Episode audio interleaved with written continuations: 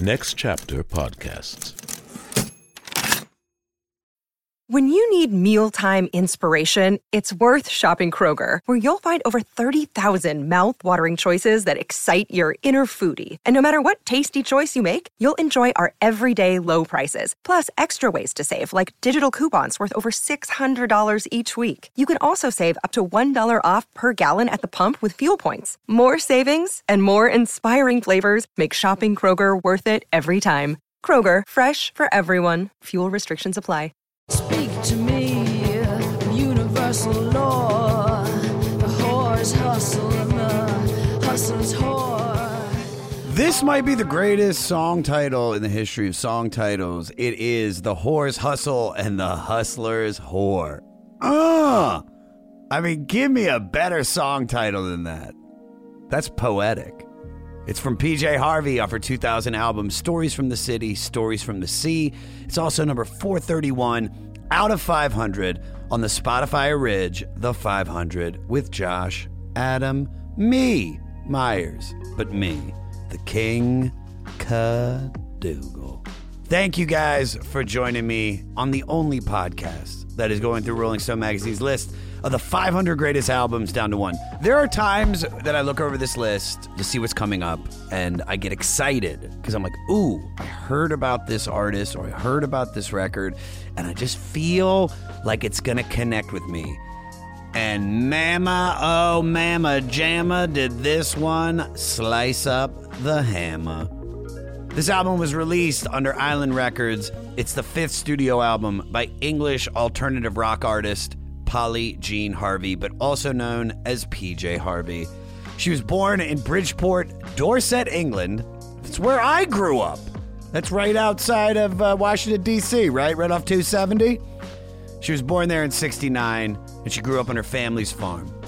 Her parents were avid music fans with an extensive record collection that helped shape Harvey's music. She also was inspired by Ian Stewart, who was a Rolling Stones keyboardist and close family friend and frequent visitor of the Harvey home. Harvey began her professional career in 88 when she joined a local band. But in 91, she left the band with two other members drummer and backing vocalist Rob Ellis and bassist Ian Oliver.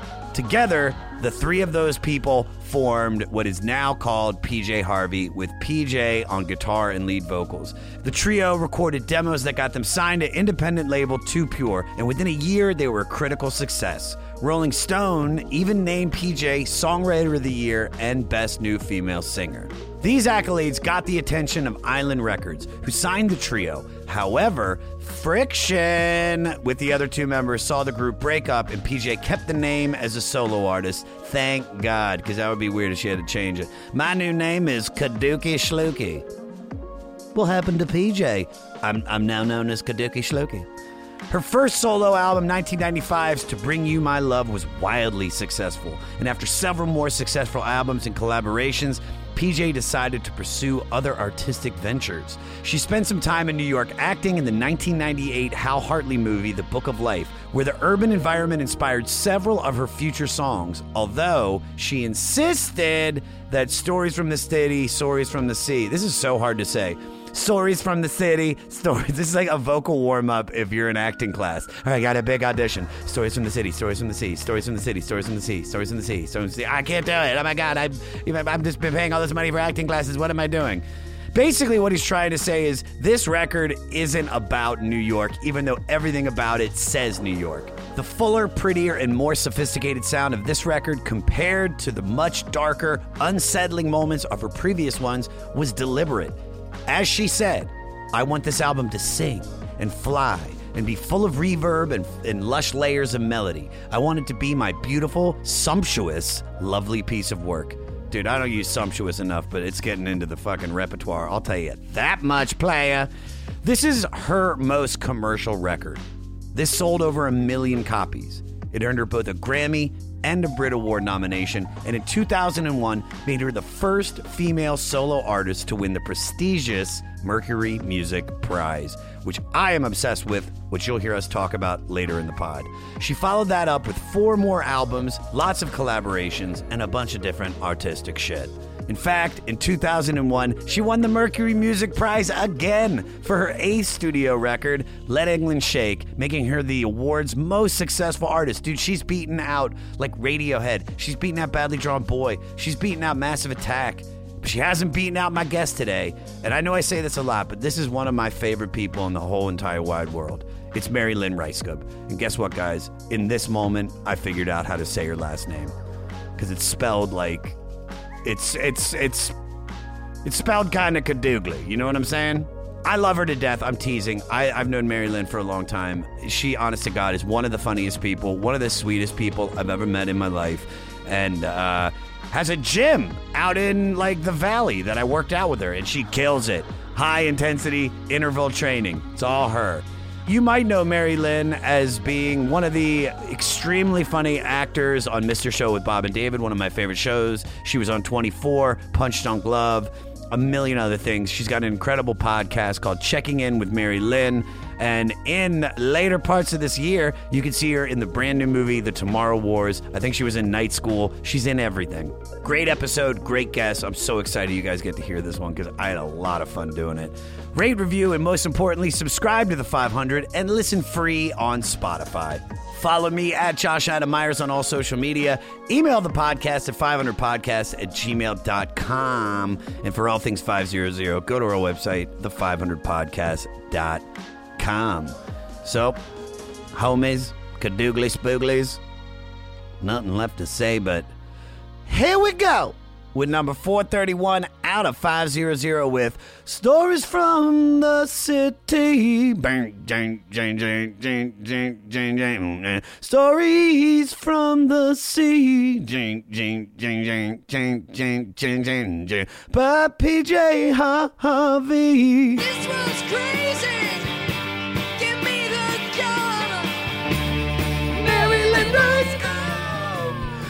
Jersey you say? Maryland Rice What you do? What you run 24? gun. For the first time in the history of the 500, not only did you join in, but you were on that energetic level. We we were in a full prism of light and hope. I, I wanted to get you on this uh, for a while, and I showed you the list, and you were like, "Ooh, PJ Harvey." Why PJ Harvey? Like, what is your connection to PJ? Like, how did you get into her? The thing is, there's no getting around her the womanness. Like you can't uh, divorce that she's a singular woman. At the time, I was uh, I saw her in the '90s in Detroit at St. Andrews Hall, and So this is before you moved to, to Hollywood, Yeah. Right? Oh wow! And you know, I was thinking about it in the car on the way over here. I really was still new to music. I, I was very much like growing up in Detroit. I really liked soft rock. I really liked top forty. no Motown. A lot of Motown. That's like as you're born, as- you come out of the womb, it's Oh. they just play "It's a Beautiful Morning." Uh-huh.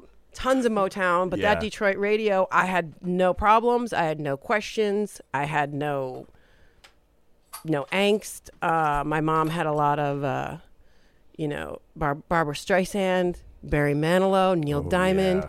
and in high school, I was just starting to get acclimated to like a Pink Floyd. You know, I had a friend who was into Siouxsie Sioux, Cocteau Twins, but that was like beyond me. But I was aware and I knew it was like stirring something inside of me. I had just been into David Bowie. And so, and even going to clubs was a new thing, right? I was only like 19. I think I moved to LA when I was like 25. But, uh, yeah, I, I wasn't I wasn't even really comfortable going to the club, you know? I kind of had I I was not a riot girl even though like by the time in the 90s I Do you have a stroke? No, it's just I'm there's- okay, I'm okay. There's, I there's like five R's in Riot Girl. That's how you say it. I don't have you only seen it in print because I'm saying it correctly. Thank you. So, uh, but I definitely had the exterior that people assumed that like I'm cool, but I, I was not cool. Is my point in saying giving you the ramp up to it. So I go to St. Andrews, invited by a friend, and I just remember seeing her on stage, and just like, what, like what the fuck is happening? It was so piercing and so singular and so growly.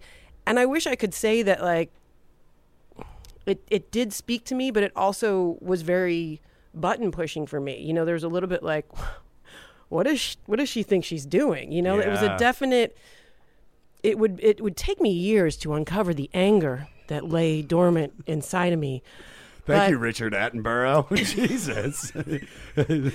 But that was the beginning of seeing someone, you know, and I mentioned like the Siouxsie Sioux because my friend was into her. Like, like the most punk I got was, I mean, I had a boyfriend who was into Sex Pistols and like, uh, um, U2 was like the the edgiest, you know what I mean? And so I'm seeing PJ Harvey going, wait, what is happening?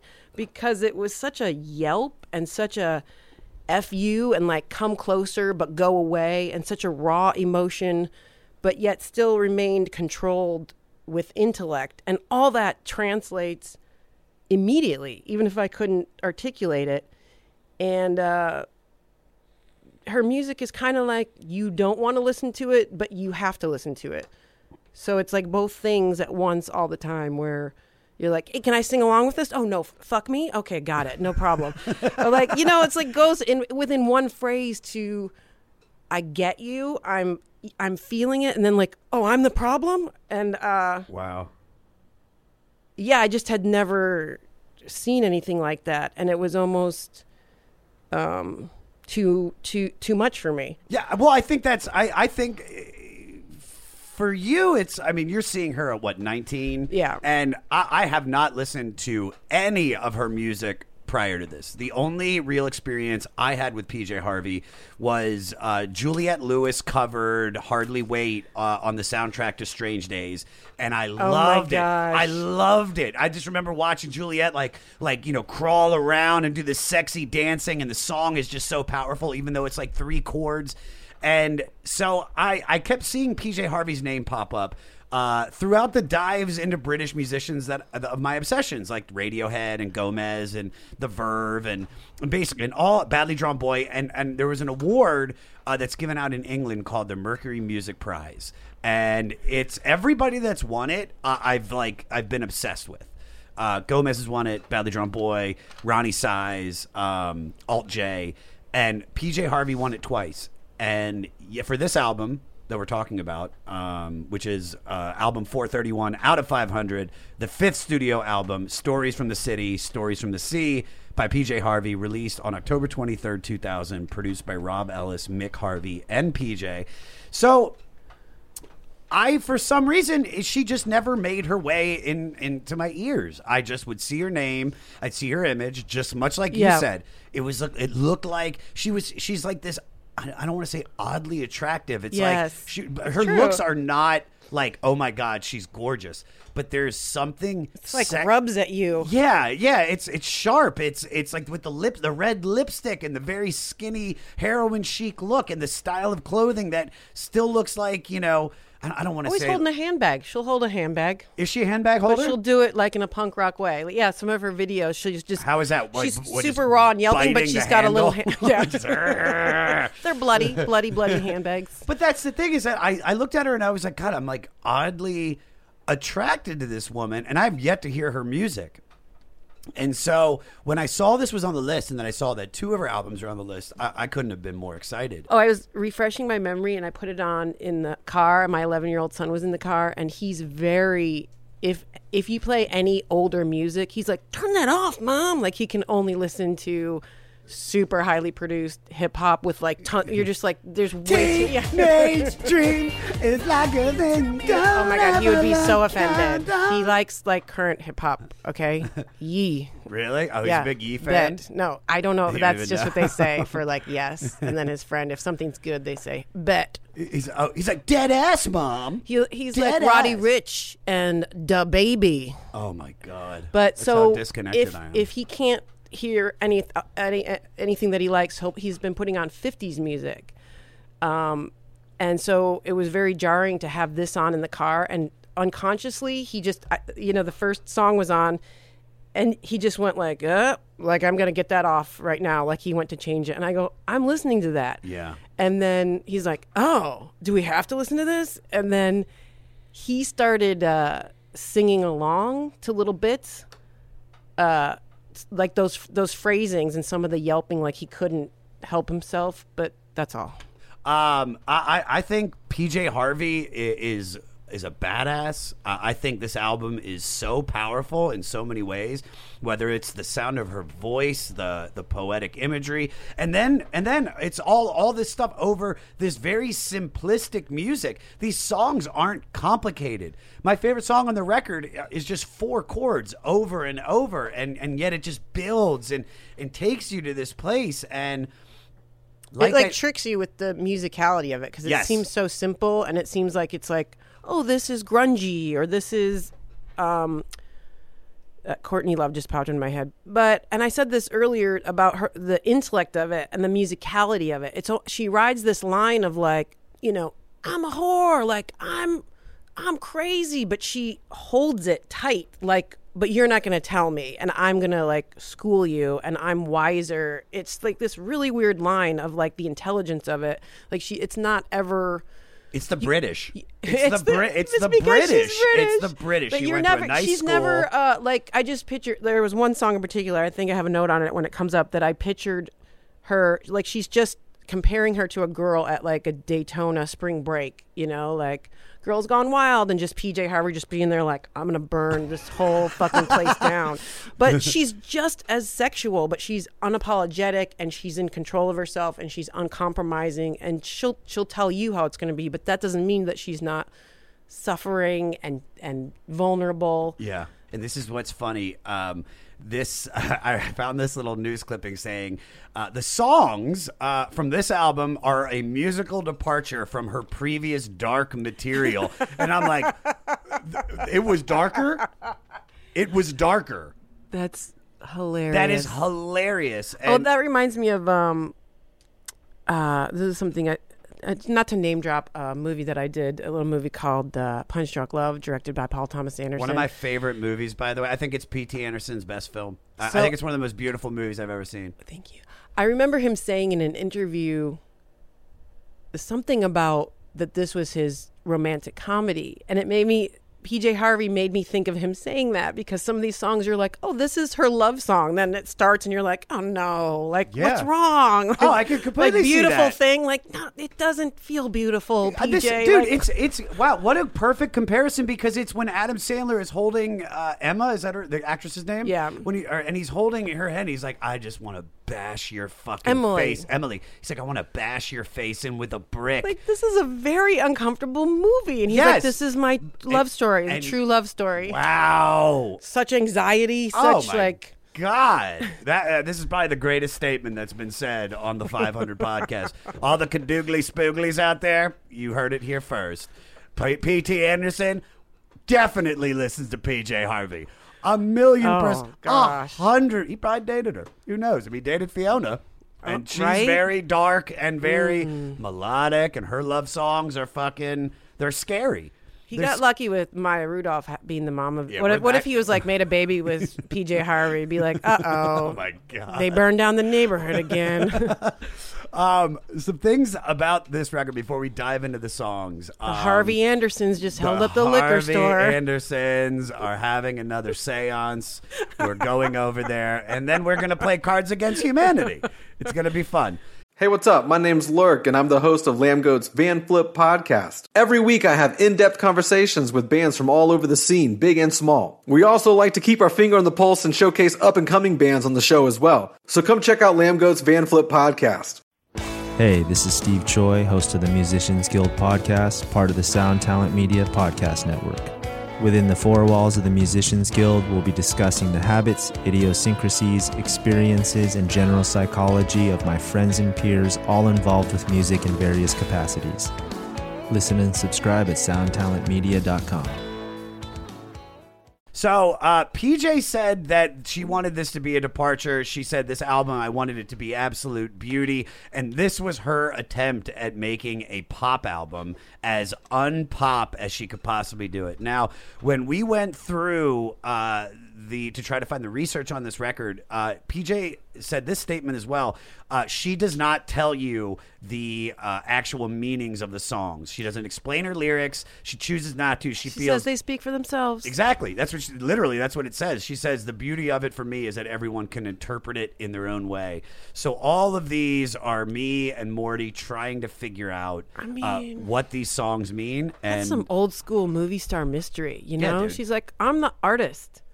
Well, I there's do my thing and then I want to do something different. I don't want to talk to the fans. Like, Yeah, and she's many- also saying this is her. Like everybody's like, oh well, this is your New York record, and she's like, yeah, this has nothing to do with New York. And you're like, uh, you just shouted out nine streets in one song on a rooftop in Manhattan. Yeah, exactly. Okay, PJ. Okay, Paige. Chill out, Paige. All right, so the album opens uh, with Big Exit. Uh, great opener. I love everything about this song because this was my first real introduction into PJ Harvey, and it did not disappoint. I love the pounding guitar, the drums, and lyrically, it's got this very Bonnie and Clyde uh, feeling to the song. Um, so sample lyrics that I pulled out, you know, baby, baby, ain't it true? I'm immortal when I'm with you, but I want a pistol in my hand and I want to go to a different land.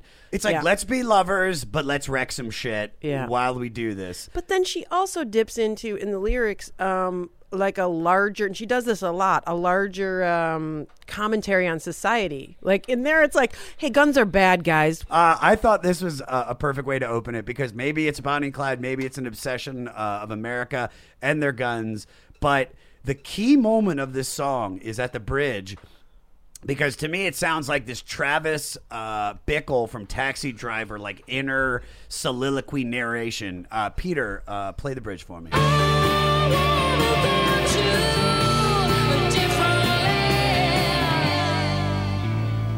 Sometimes it rains so hard.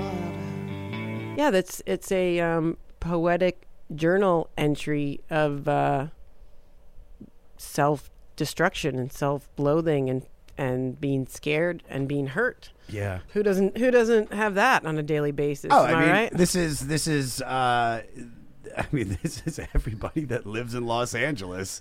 You know, for the most part, it's like That's me at my like- pilot audition yesterday. Am I right, guys? Are you going? Are you going in for for more comedy or more dramas? Um, I, the the one I'm talking about in particular is a comedy, and it's. I hate all auditions. I think that it's really tricky because I've worked so long and so much that it's like. You get to a point where you're like, oh, it just doesn't matter. Just go read and put me on tape. For me, it's like I I I, I am a comic. I love doing the heavy material. I love when the scene is like is I really have to brings up emotion. I have to really dig in there, and and something like this. Um, it is incredible to to be able to like to to see PJ really just bearing it. It's like I've experienced so much of this. So Yeah, I wonder if uh, hearing you talk about uh, connecting that to her and like acting in a scene, she's got to feel like she's when she does this performance, you know, because you see her talk and she is so self-effacing and and measured um, that she goes into this right. She's got to dig into it like you would as an actor. Oh, for sure, for sure. I, I was watching some of her live performances, and uh, it, it's she's so subdued, and every movement that she gave was was so. It, it was it, it was it was almost like you know.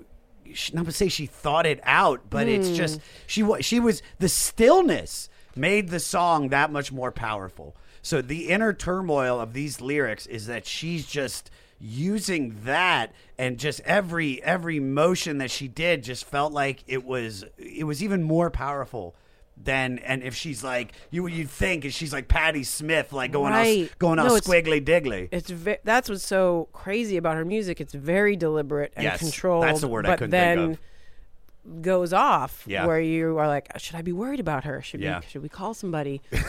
she knows exactly what she's doing and she can harness that. Yeah.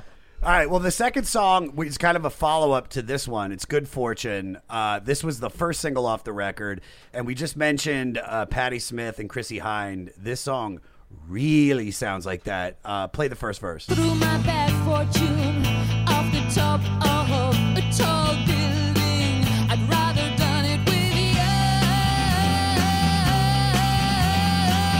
This is the song where I realized how much I loved PJ Harvey. This was the one. The first one, I'm like, all right, this is a good introduction. It's powerful. But this is where, like, I was like, oh, I am hooked on this song. I'm hooked on this artist. Uh, this is just a love affair uh, that sprawls all over New York City. And I think this is, like I said a second ago, this is a continuation of the first song because there's the Bonnie and Clyde reference, and then she's the ending lyrics. She just keeps on repeat. She keeps saying "on the run again, on the run again." Um, thoughts? Um that beginning so jaunty and you know what we were talking about earlier Yeah. like that's doom doo doo doom doom eh. you're like i'm there. I'm in the love affair. And then why on the run again? Like what happened? There's always like this undertone of like uh-oh like the bottom just fell out or the bonnie and clyde the the danger to it. A not in more so in other songs that are coming up, but like a druggy feel, like an uh, like the that the love is an addiction. So that's she's also playing that line between feeling safe and then like on the run. Like what happened? Why can't you guys just like go home and watch TV? Like No, uh, but I because I, one I, I know that this album coincides with a relationship uh, with Nick Cave, and it was a very Oh. tumultuous relationship. So I think you were like leading me to see if I knew that, and I didn't know that. No, no, I, I, I, this is all research that I had to find, and I mean, I have more details about it later. But from what I know, it's like you're you're dealing with an artist. You're probably you're probably arguing because you both want so much, and then and then you know, but you want this perfect love affair. I feel like these are dreams to her of mm-hmm. what she wanted and expected out of him, and so she just kind of drew this whole story up about this. No, this is this is how it should be, and it's just it's just the reaction to what it actually is. I love that because you can picture her standing there with him, with somebody, and having all those feelings that we've all had, like in a new yeah, love. and but then also you could see it falling apart, and and not you know maybe this is the beginning of the relationship. Maybe this is the the good fortune that you when you find somebody like that, and and you you're get- trying to be present and you're so in love that you can't help but you know want it to last forever and be a dream I rem. I well, I always say that the best part, uh, like there's like there's one of the best feelings in the world is when you have a crush on somebody and they have a crush on you back, and it's just this innocence. before you have sex Before got you- it josh And then once you then once you boner it's like Uh, next. so this was their first date This could be. I mean, this could be like this having those those hopes, and you're just like, oh man, it's just like how lucky. just am to be I clear before he put her his before His- nick he- cave put his, put his penis, penis. in pj harvey Yeah. was that before or after her relationship with paul thomas anderson be or fafters. when has good fortune smiled upon you? Oh, thanks for asking. Um, jeez. I don't know. I mean, I'm just getting images of all the times that I've felt that way, and it's been syrupy sweet and then blown up in my face. That's such a, a broad question. Do you have though. one in particular? Um, I'm thinking of this guy when I was in Detroit who it's funny looking back on it because at the time I didn't realize how drawn to comedy I was because I was very interior and very socially awkward. And there was this guy. Were Hey, l- like PJ Harvey, this is me at my most melodic and sensuous and and layered, Uh, so lush, layered. lush You're like a delicious, harmonies. delicious. This is me at uh, my most outgoing You're- and, you're- you're- and cake. You got- understandable. You got, frosting in between layer after layer. I had some problems, okay? Yeah. Couldn't talk to people, couldn't socialize, and I saw this guy and I was trying to get away from my parents' house. But I was also a good girl, so I didn't think I could, but I was instinctively doing it. And I followed my best friend to Ann Arbor. I was like, "Let me live with you for the summer." And there was a guy in a parking garage and he had a he had a whistle around his neck and a red t-shirt tucked into some pleated pants like he was a busser at a semi-fancy restaurant. What a weird valet guy. I, he was directing traffic, but just for fun because he thought it was a funny bit. Looking back on it, he was the most obnoxious, like simplest, just loud. Like that. That wasn't a bit, dude. You're just being weird. Yeah. And he w- was go into the donut shop and w- was just outgoing and being um, absurd, and I just idolized it. I thought like this guy is the shit, Yeah. and fell in love with him, and then I, it was just the worst. I realized that I just put him on this pedestal for no reason, and he just was like petty and spiteful and Yeah. childish and not very smart. But I just bought, you know, the Kool Aid of like, oh, you're my everything. Yeah. All right. Uh, moving on. Uh, a place called home. This is the second single released from the record. Uh, to me, this song is sort of sad and hopeful at the same time. Uh, it's about finding something right at the wrong time.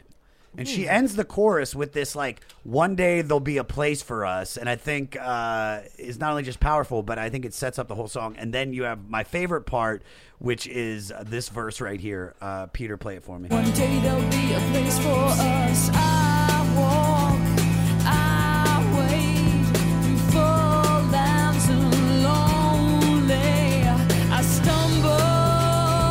like how she goes so interior, but then it's always uh, to different lands. Then it always goes like back out to all over the world. Yeah. That stumble felt all over the world. Do you feel like that stumble when you go back to Detroit? I mean, because you've been successful, do people accept you? Like when you return back to your homeland, having done what you've done? Um, oh, I always feel terrible. I think n- now, probably this past five to 10 years, you know, as you get older, you start to just go, who, who gives a fuck? But I remember going to, um, like a, what are those things called? A reunion, a class reunion. Yeah. And I have such a mixed bag of like, I'm judging them. I'm like, oh, like you're fat, you're this, you're that. But then my role, even though they were treating me like I was a big star, I still felt terrible because the way they were doing it was like, oh, look who's on TV. And I was just like, Oh, oh, God. Wait, when was this? Was this 10 year, 10 20 year, year? 10 so year. wait, so what have you done by that point? Like Mr. Show probably. Veronica's Closet. Ooh, I remember that. Was that- I mean, stuff that people, you know, like sitcoms that people would be like, oh, that's a really big deal. It's a like huge deal. Mr. Show would have, when you go back to high school, people they may not have known. It was very the hip people liked it. It was a very cool show. So not, that's I- why I think people love it so much because not everybody knows it. So yeah, I had done stuff that was big and broad. Yeah, but and, a and I Christy also Alley remember, show, a Christy Alley show. Um, it's Kirstie. Okay, my so. But I remember my sister and my mom were like picking out clothes for me. Like I very much played the role of like, okay, like oh, we're gonna have fun, and I had like clothes I would never wear just because I went along with it. It's Yeah. very incongruous with the person that's like, I'm on top of the world. Like I was a walking stumble, even though it was the attention was on me. You know, I remember someone introducing me like, and there's our star, and I was just like, oh, like you're gross and I'm grosser because you're referring to me Yeah. and this there's nothing fu- if anything it's more of a disconnect Yeah. Is that why you think you connect with the song? uh that's why i connect yes we'll put, put it with this song in particular but like all of her music just just always that push and pull with her Yeah. All right, let's go on to my favorite song on the record, One Line. Uh, just just play the opening because I fucking love it. Do you remember the first kiss? Stars shooting across the sky. Oh my god, I just want a gypsy dance to it. Just very like Stevie Nicks. I want a flowing dress because this is four chord perfection. oh this is the four this chord is four, it's four chords. It never changes. Occasionally, it adds a little like, and then she's got uh, Thom Yorke from Radiohead, uh, just just oohing in the background. Yeah, dude. Thom Yorke is all over this record, dude. So I got maybe I was hooked by the second song. This is the one that I was like, oh, I think PJ Harvey is one of the most brilliant artists. I know this is gonna sound stupid that I have ever heard. Like I just, I don't know Patti Smith. I don't know Chrissie Same. Hynde. I don't know Patti Smith, But much. I know- she's she is my but Patti she's Smith like she's she's my like I wish I could have heard her uh the, in the 90s and the 2000s because this is just It's something that like the way that I connected with Fiona Apple, I'm like, this is just an even darker extension Yes. of Fiona, and I love that. So to go off the title, the one line concept is about that person who you will always have a connection to and with, no matter how far away or how long it's been. The zombies And she mentioned it can't get away from them. in the previous song. Um, have you ever had that experience with that kind of concept, the one line concept that she's saying? Is there a person that is your one line? My mom. Really? um. Well, That's not what she said. I know. She uh, took me off Facebook. She unfriended me. Um, it's a very interesting question because I feel like I'm at a time in my life where I would say no. But if you talk to me through my 20s and 30s, every person I dated, I would be like, "You're my, you're my line." You love hard. Yeah. And I'm now finally, for as much as I can uh, feel her lyrics and still they, they still resonate with me, I'm also just at that point in my life where I'm like, it's me alone. Bye. Do you feel like this album now resonates with you even more than it did when you first heard it? Yeah, it's been really fun to rediscover it because I hadn't listened to it in quite a while. Um, for as much as some of these emotions are more with with the love affair with the intensity, for for some reason I it feels deeper to me now because I've had more life experience. I don't know really what I'm saying or Well, what you've that- loved, you've lost, you've loved and gained, and it's just like it's Thank the roller you. coaster That's ride. where I'm going It- with that. Yeah, it's it's like I, know all of this stuff. Yeah, and I can I'm not in the middle of it, but I can visit it when I listen to this music, and I Yeah. can go on this trip with her, and I can appreciate so much. It, it more now the songwriting and the delivery and the artistry of it in a way that I don't think I did before. You guys are missing is I wish we did a video podcast because anytime Mary Lynn says something, she her her arms get all squiddiggly and she's all like scoodly doo and a squiggly dan. It's great. Those are all words. Like I now, when I listen to this song, it's like I draw a line to your heart today and pray to keep us safe. I'm like, hey, I'm just running some errands. Like, it's cool, man. I'm okay. Like, I'm Peach, just gonna chill, hit the dry cleaner. chill. The dog's get. Don't worry, the dog's getting washed. Dog's get washed. Okay. I know you're a little bit allergic right now. I know. I pray to keep us safe. What what is your Okay. what is your one line to the supermarket? it's express. That's what I'm like I, saying. you know, back then I always felt this way. Yeah. Like on the reg, and now I like to visit it. yeah. One Hit Thunder is a podcast where we both celebrate and have a good laugh about bands and artists that had just one hit that we all know. Each week, we're joined by a guest from the world of music or comedy to learn more than you ever thought you would about some songs that you can't forget. And we decide if they brought the one hit thunder or were nothing more than a one hit blunder. Look, if you listen to the show, you're probably going to laugh, and I guarantee you're going to crush next time the bar has music trivia. Tag Team, Jane Child, Meredith Brooks, Looking Glass, Shawn Mullins, Eiffel 65, EMF, Crash Test Dummies, Crazy Town, Chumbawamba. We have hundreds of episodes in our back catalog and a new episode each week, so pass the Dutchie, make sure you're connected, and subscribe to One Hit Thunder wherever you get your pods. The number you have reached is 100.7 WMMS. It wasn't just a radio station, it was a lifestyle. Cleveland is, is a rock and roll city for sure.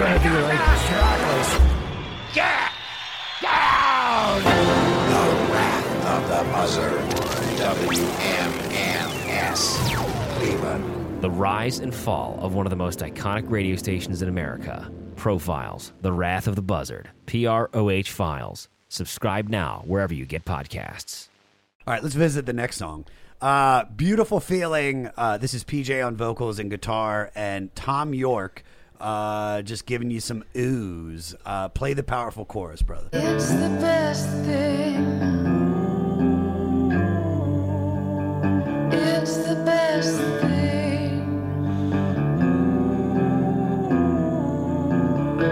So uh, this is actually what are you laughing at? Just once again, you're like, is it the best thing? Yeah, I because know. you sound like you're in a hospital under a sheet trying to break out of like the psychiatric ward. Did your nana just die? Because that's what it sounds like. Are And you lying to me? But that's also her irreverence that uh, there's weird humor. Not that, but she plays both. Si- you're- No, completely. Uh, so this is actually a positive song Yeah. about finding elusive love somewhere across the world, and she made it sound super dark.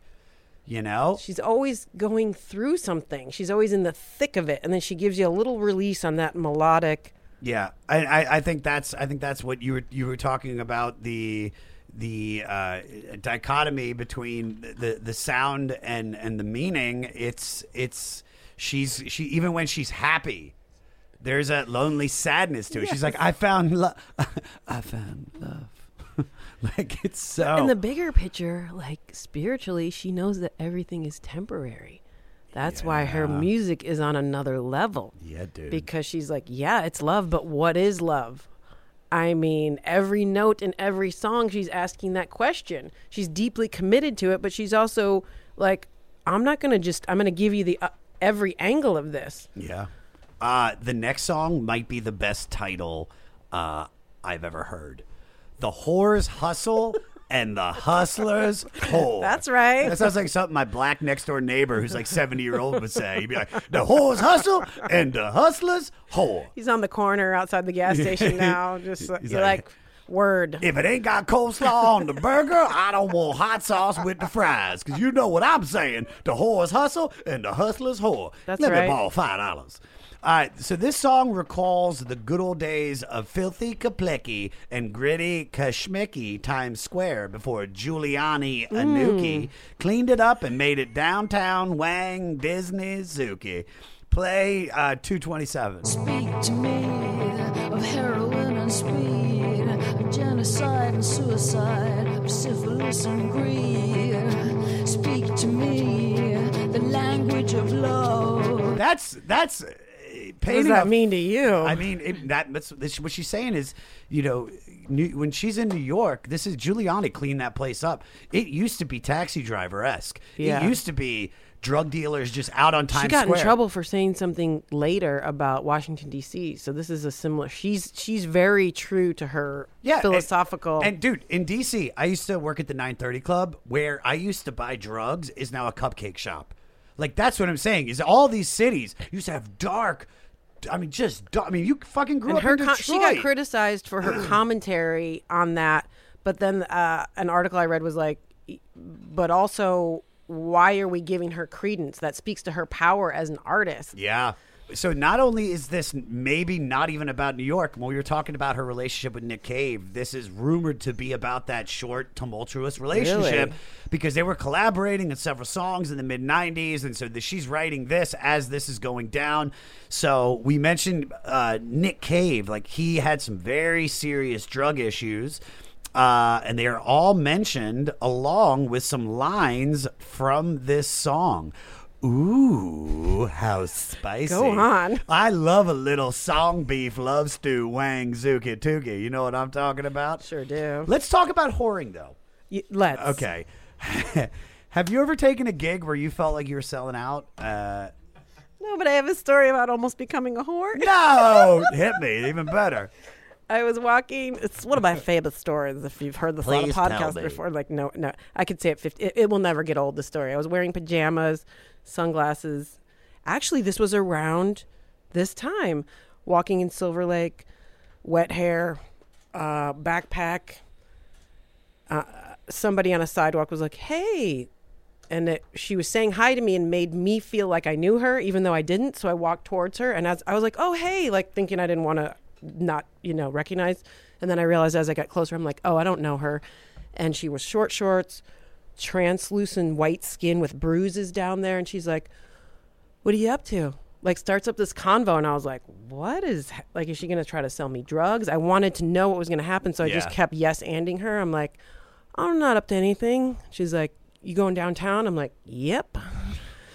She's like, "You looking for work?" I'm like, "Yeah."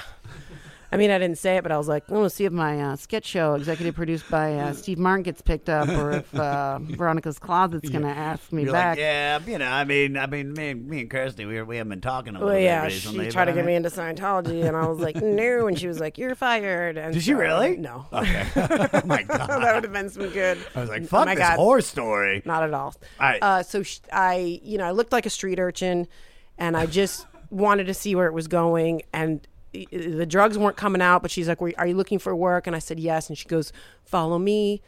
We were out front Tang's 24 hour donuts. I don't know if it's still there or not. I know Tangs. So think I, know walked in there. It has those like what is it's not formica, those like tables that are in the cement outside. It's that like plastic Yeah. the molded Sure, that, yeah, that are just permanently in the you know little tables and uh so I walk in Tang's Donuts and every there's like whispering and people shifting around and she takes me outside and I meet my prospective pimp. She disappears and he's sitting there and he's like my name's Kevin, but people call me Lawrence. And I was like, what would you think a less cooler name? Uh, he was wearing like a um, black um, ski jacket, like a puffy ski jacket and gold chains. puffaluffagus, A yeah. puffaluffagus. Uh, in uh, it's sweltering heat, and he was trying to pull like a power move on me, and because I, every time I tried to ask him something, because I was like, um, how's you know, he's like, business has been good. I'm like, oh, okay. Uh, what what's her name? And he's like, lift up your sunglasses. Let me see your pretty face. And like I wouldn't, and I wouldn't sit down, but I but I also was still talking to him because there was a part of me that like left my body and was like, what's she gonna do? Like, is she gonna go through with this? And then he's like, you have a boyfriend. Like you can't have a boyfriend. You can't like live with anybody.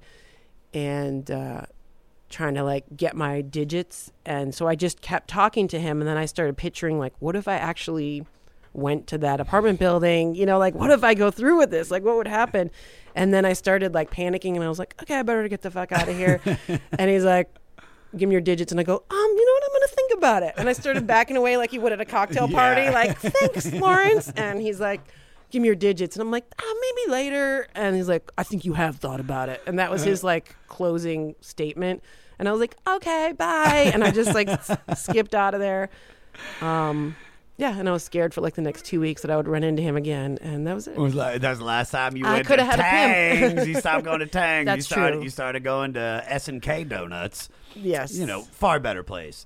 Um, and that's so funny that the next title of the next song is "This Mess We're In." Mm-hmm. Um, what I love about this song is that Thom Yorke sings the entire song. Listen, I don't want to say this is my favorite because I know it's hokey because it's like, oh, it's the one that Thom Yorke sings, but it's like, and also her in this, you're like, oh, look who has a pretty voice. Yeah. Like, look who's singing like an angel, which makes me love her because she's like, yeah, I can do it, but why would I do it? It's less interesting. But for this song, she just comes in so smooth as silk and Yeah. they're so uh, beautiful together, but of course, always still haunting. You said exactly what I was going to say about it. Um, it sounds to me like this is kind of like a firsthand account of an affair that I think took place in New York. Regardless if she says this isn't her New York record, I mean, she gives it to you. And the defining moment is during the bridge where they realize they got to stop fucking with each other, despite the fact that they got that good sex chem. You know what I'm talking about? Hit it, Lawrence. We must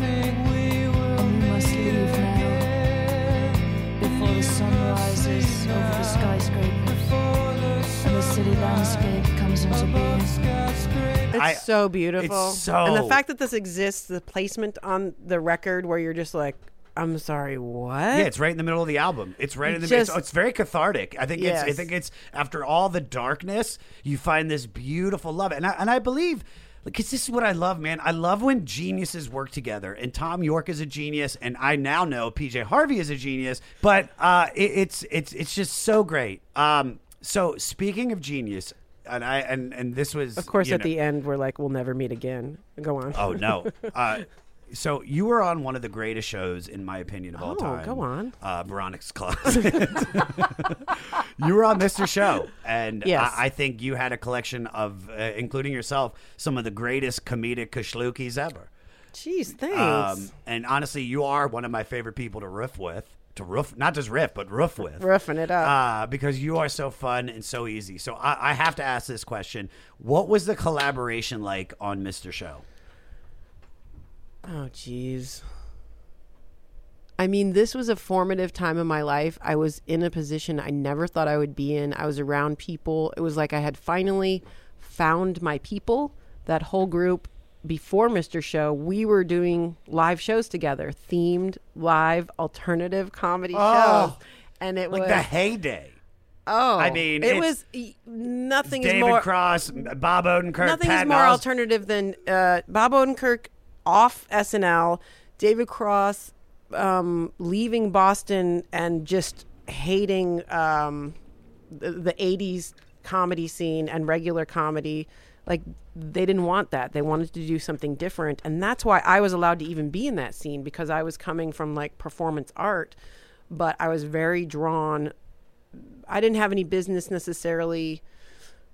I was never drawn to stand up specifically earlier in my life because I couldn't relate to like I'm a guy on stage talking about what I but my entrance into this was because it was not um, your basic broad comedy because there were all these like weird layers to it and anything goes and I met like my favorite weirdos and they I was like a mascot. Like I was just happy to be there. Like I was just had a pep in my step and was like giggling and just it was a magical time and they just let me be a part of it is how it was. I, I, I mean, I could imagine what that. Did you guys know you guys were creating something special while you were doing it? Yeah, I think they did. I certainly being able to watch them develop it and then shows that we had done at just these shitty rooms because we wanted to do these shows for each other that then developed in some of those into some of those early sketches and you know before the internet am i right they Yeah. were doing live shows and inviting these executives out to see it i had this one bit that i did actually in art school in a performance art class and but that's when i realized that i was people would always laugh but i didn't realize i was being funny. But there's a little thing i took they that they used me as an interlude in between sketches where i just came out and i don't remember the lead into it but i would, I would pull out duct tape and be like these are not for you and tape up my breast and my vagina. But there was a whole so, you know Yeah. i don't remember what it is now but those were the guys that were like yeah we're gonna bring her out and she's just gonna do that in between and like that's that's where we're at Yeah. with this stuff that it that fits perfectly. And it did and i had never imagined being like validated artistically and having that crash course. And i still didn't realize really fully why it was funny. I was just in earnest just doing weird shit and was accepted by them. Yeah, it was just some of the best sketch writing, and for uh, for a, you know an 18 year old stoner, there was nothing that spoke to me more. That you know I like to I get off masturbating while pie's cooling. I think that's just genius. um, so I, I love it, and that's the fact that I'm friends with you. Just it still trips me out because you know I think you're this the funniest. So Thanks. You're my PJ Harvey. jeez you go too far you go too far You're my PK Harvey. You're okay my PF okay that's that's fine All right. Uh, you said something. You said something? It's the next song. uh, this is just another great chemistry song uh, about about love but bad timing. This one doesn't give you much, uh, but you do know that you said something. Peter, play 115. How did we get here? To this point in living. I held my breath. One of the happier songs on the record. Uh, Yeah. uh, what I find to be funny is that she's saying this isn't about New York, but she basically describes the city perfectly. She's like, I walked by the Flatiron Building. it's not about new york I jumped on the F train. stop saying it's about new york you guys Went to Times Square. i was in dorset Got a shawarma wrap from Mahmoud's. That's about my isolated farmhouse. it's not about shawarma. You guys not get? Check the lineup at Caroline's. No. Uh, My fa- this is like her mo- the most humorous song to me because she keeps repeating. You said something. You said something. You said something, and she's like, "It was really important," and then she doesn't, doesn't say what it is. Doesn't say what it is. out. She doesn't want to tell us, but we know that he or she said something. Yep. What did they say? Never know. No idea. You tell me. Kamikaze, the next one. This is a really bad romance song, and that's why it's called Kamikaze. Uh, it's she doesn't pull punches. Play minute seven, brother.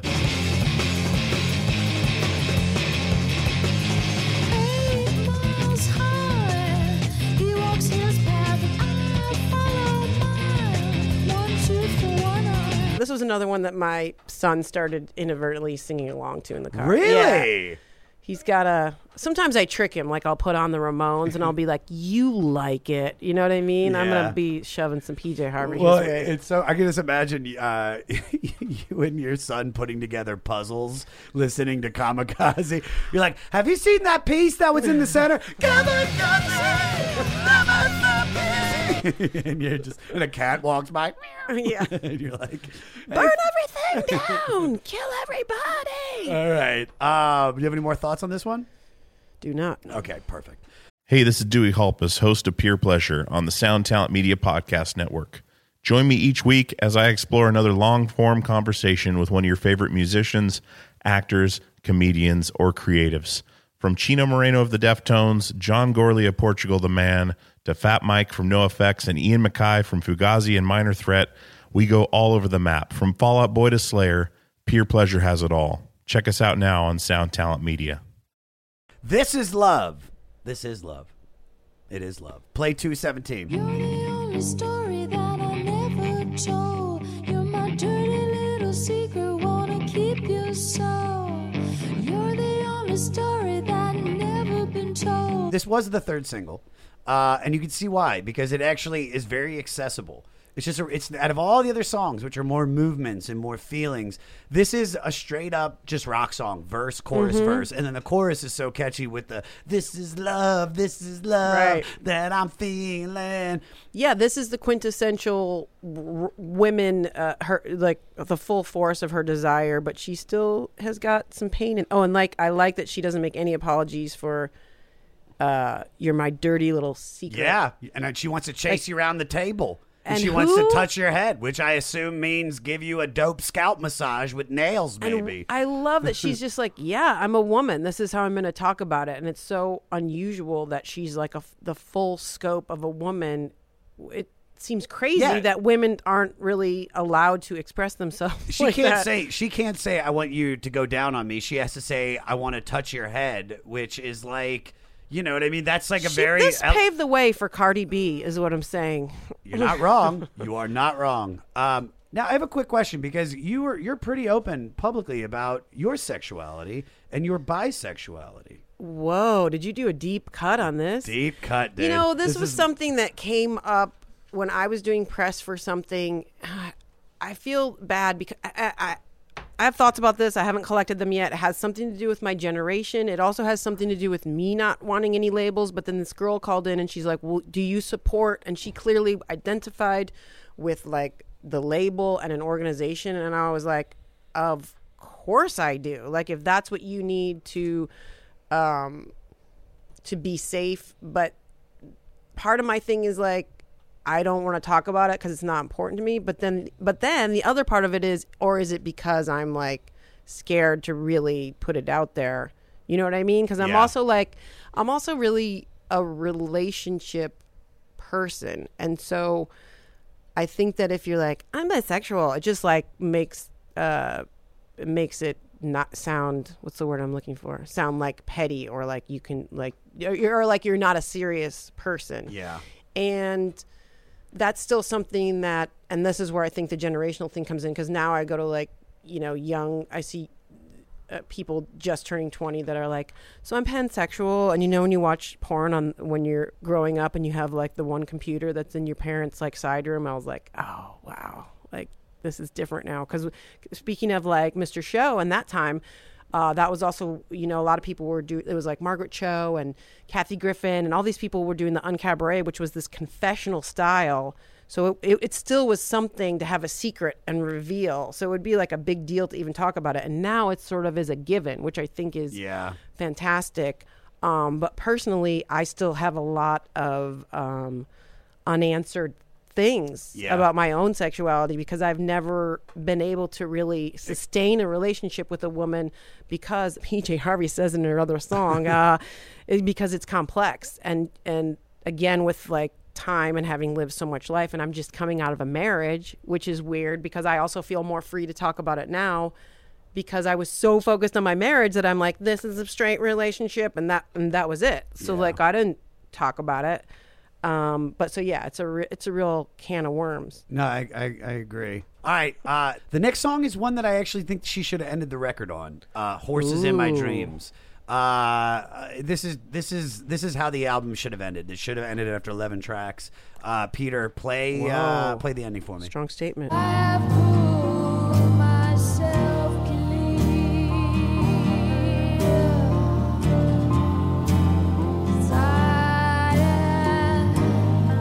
That that's that's the way you end that album with that line. I've pulled myself clear. It's a clean way to end the album. It just and it it feels like it's it's just releasing you like like a little like you're like releasing baby Moses into the Nile and you're just like be free baby Moses and he skididdles off in the waves and you Yes. just you're just like I like way- that little guitar noodling. Do do do do do. It reminded me ever so slightly of uh, Liz Phair. See, I haven't dived into Liz Okay. Phair like that, but uh, Ever so slightly. I'll, I'll take your word for it. Okay. All right, we float, and we do. Uh, I think this is another one about Nick Cave uh, and how she felt. Uh, she really loved him. She did love him, uh, and this is some really funny stuff that we pulled up. Uh, you got to keep this in mind. I kind of mentioned it earlier, but uh, about why this relationship probably was so hard on her. Both of them are artists. Both of them are selfish. He had a lack of monogamy. He's also a drug addict. He wants to punch someone in the face. She just wants to get the SKU numbers right. Exactly. And serve people their food. And I don't know what drug he was on, but I'm guessing from his hairdo, it was heroin. Uh, he's got a heroin head. Uh, play 137. For somebody who blows your goddamn brains out.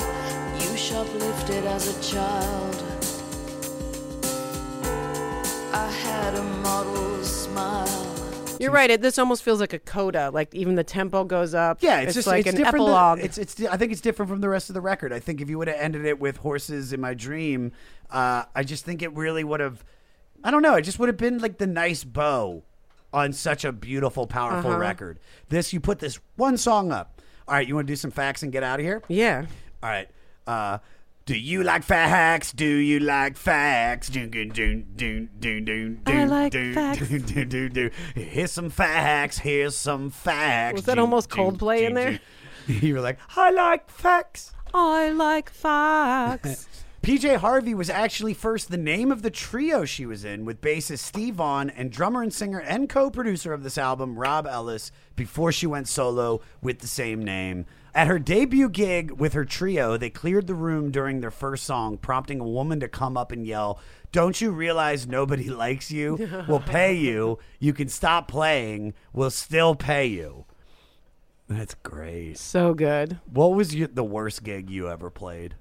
Oh gosh, there's so many. Hit me with the worst. The worst.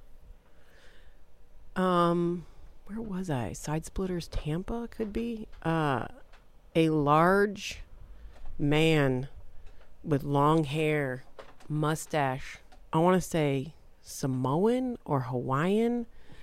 In the back, couldn't really see him. In the front was fans of mine. So the room was fans and then like people that were papered. Do you, do you know what I mean? Yeah. Because I have the rare ability to have people be in the front row, like, I have your sweater that you wore in 24. And then a guy like this in the back row, shut up. You're not funny. So high on drugs, so disruptive. Um, you know, that's not even my worst gig because I still handled it. But I ended up walking into the audience and talking to his friends and going, Why are you guys here? Why are you letting him do this? Which is, you never want to go there in a Yeah, comedy no. show where you're just in earnest trying to talk to people um, and say, Hey, what's going on? So, you know, I didn't feel like quite the entertainer that night. But I mean, like tons of just bombings and weird not knowing how I come off or people feeling bad for me. What's the not most- getting any laughs. What's the most awkward acting gig you've ever booked? Do you want to talk about that? I was in a pilot called Shasta McNasty, which actually I remember that. For some reason, I remember Shasta McNasty with a Busey. He was in it. Yeah, I was the original girl, and the creator liked me and thought I was hilarious. And they ended up, I got fired from it because they replaced me with a girl in a bikini who would just walk around in her underwear. I think it worked out in your. And I remember Paul Thomas Anderson. I just because we talked to him, it's jogging my memory. He was like, "Oh, Shasta McNasty," like making fun of me because I think I suffer from like, I just want to work. Like I'm Yeah. not discerning. I'm just like, yeah, Yeah, I'll, I'll a- make something out of it's a- that. it's a gift to work with, Yeah. like, to be able to do it. And it's like if you get an acting role, it's kind of like there's so many people that would die to have that. Yeah, like we it- all hope to get to a place where we could be like, oh no, I that's beneath me, or Yes. I'm taking a different direction. Oh my gosh, But- where people are like, "Oh, why did you choose to do this?" It's like, why did I choose to do it? Because I'm trying to get a job. because I want to feed myself. But yeah, Shasta McNasty was the perfect example of, of of the material was beneath me, but then I bond with the creator, and I just in my mind like I make it like it's okay because I'm Yeah. like, oh, he's really trying, and this is his show, and it's like roommates that are misogynistic and terrible, and one of the storylines is like they eat cereal and watch their um, another woman in her underwear through the window across the way. But just if that's not enough women in their underwear, they also live with one. So Yeah. later in the show, she walks out and is like, "Hey guys," and of course, I feel like I brought like some realness and was like. Yeah, fuck, fuck you. gu-" Like I brought a real uh, levity to it. Yeah. That's not the right word. Um, uh, Squadoodle. a squidoodle to it, Yeah. and then they just were like, "No, we better just have it be a hot girl Can you with get- no with no discerning qualities." Can you get Donna D'Errico or like one of the Baywatch bitches, and they came out and you're like, okay, guys, I'll just I'll just go be in this art house movie that is considered. Uh, I think it won cons.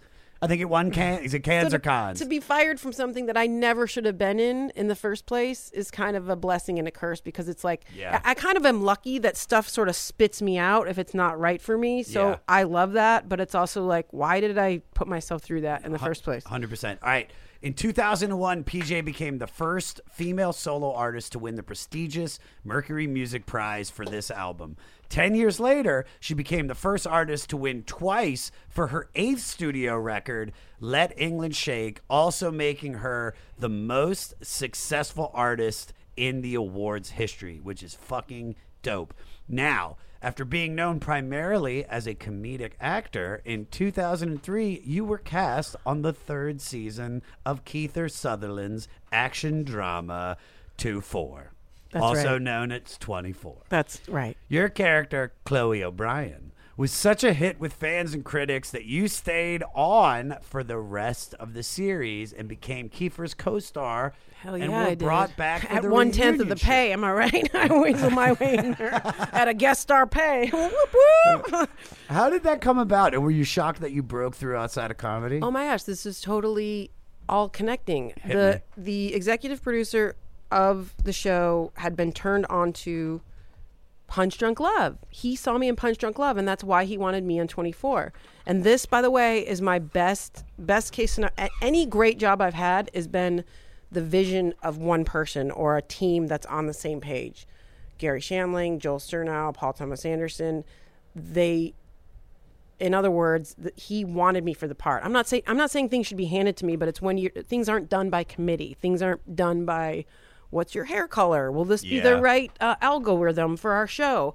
But that it's so he called me in because he had seen me in that and he wanted that like bitchy quality that of the sisters in Punch Drunk Love, and there was no material, and it was just like a dream scenario. Like I was walking down the hall and he goes, "You're great. I don't have the part written yet, but just sit down and like there's nothing to this, but read this." And then I got brought on for you know four shows and then six shows and then kind of like built it. Was from there was there was it hard to go from comedy to Yeah, drama? it was really weird. What was, was- the, what was the most difficult hurdles? I was really scared because I didn't know if I would fit with the tone of the show, and it was already at the height of popularity. It was a very successful show. I started in season three, so I was really scared because I was like, I don't know how to do drama, I, and I, I was worried about sticking out, which actually I did, which which gave me my lasting power. But there was one point, a few episodes in, where I just started trying to talk like this, and like, with, and then they noticed it in the dailies. He's like, "What are you doing?" I'm like, "I don't. I stick out too much." He's like, "Yeah, but it's working." Um, but yeah, that very first day is what my scene was with Kiefer, and he he's uh, addicted to heroin to be undercover, you know, Yeah. to, to like get, be with the crooks or whatever. And he's looking for his fix. And I walk in with some like administrative thing. And I'm like, I don't like to study, and I'm a quick study, and I like read the lines. I'm like, I got it. Even though this is like so serious, I still can't bear to Yeah. like study. So I just go in there, and I know what I want to do, and I'm taking it seriously, but I just studied it quickly. And the first take it came out of my mouth, like I, I don't know, it was just jargon. Like I can't even recreate it now. It was like just dense stuff that a human being would never say, just informational. So I do it, then they go light for 20 minutes, and I come back and I'm like, "D- I- it does not, they have left, the words are gone, like Yeah. completely gone. And I watched like the entire production stop for me, not remembering my lines was like the biggest crash course in like, you better get your shit together. I had to go stand in the corner and repeat it over and over and over again. And I was like sweating. I was like, oh my God, I'm going to get fired. I'm wasting so much time. My scene is with Kiefer. And then like way after the fact, I finally like got through it. But at the end of the day, or maybe the next day, they're like, yeah, that happens to everybody. Like because it's It's Kiefer. It's- He- I Kiefer. he's a lost boy. But I- He I learned how to lost use- boy mind tricks on you. it's it was va- some vampire. Did shit. Kiefer was Kiefer's trailer uh, just a cave in Santa Clarita where he slept upside down, hanging by his feet? Cry, little sister, still shall be. It's like Kiefer. Do we have to play that at the every wrap party? Cry to your brother. Can you wipe that blood off the other side of your mouth for the scene, please? Aw, this was so much fun.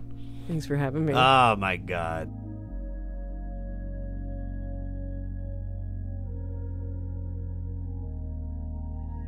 Ooh, what a fun interview. It got me in my castoodles.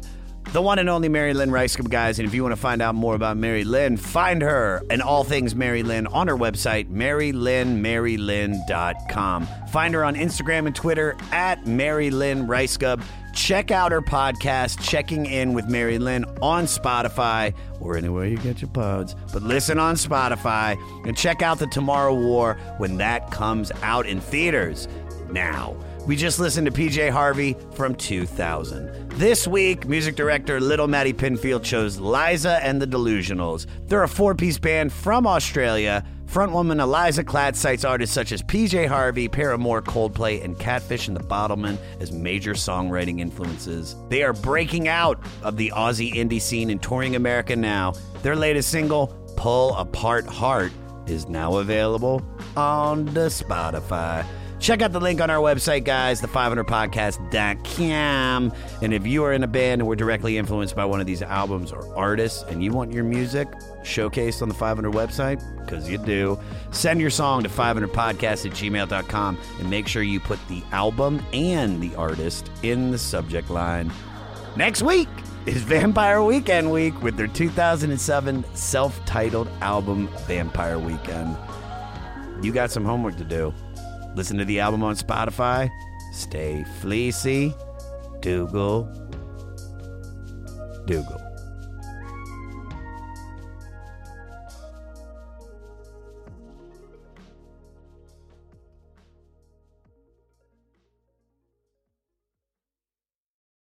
Well, hey friends, my name is Zach Lupetin. You may know me from the band Dust Bowl Revival, but I also host a music discovery podcast called The Show on the Road. For the last five seasons, I've been able to dive deep and have intimate chats with folks like the Lumineers, Ani DiFranco, Vulfpeck, Keb Mo, Lake Street Dive, Bela Fleck, and more. So, guess what? After 150 conversations with some of my favorite songwriters from around the world, we are bringing brand new episodes to the Osiris Network. New interviews and intimate acoustic performances will be coming at you this summer. And which episodes are coming next, you ask?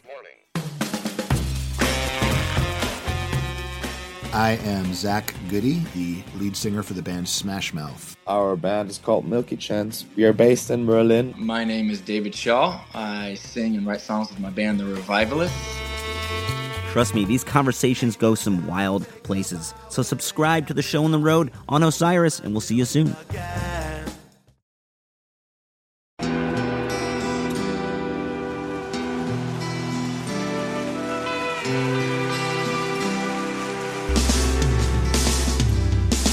I don't think it overstates things to say that the Beatles were the greatest gift to entertainment and culture of our time, a secular religion, if you will, with their universal appeal and demonstrable impact on people's lives. I'm Robert Rodriguez, host of Something About the Beatles. With every episode, I speak with historians, musicians, artists, and Beatle witnesses, all in the service of fresh insights into the most joyous cultural entity the world has ever known. I hope you'll join me and listen to Something About the Beatles, now on Evergreen and wherever you get your podcasts.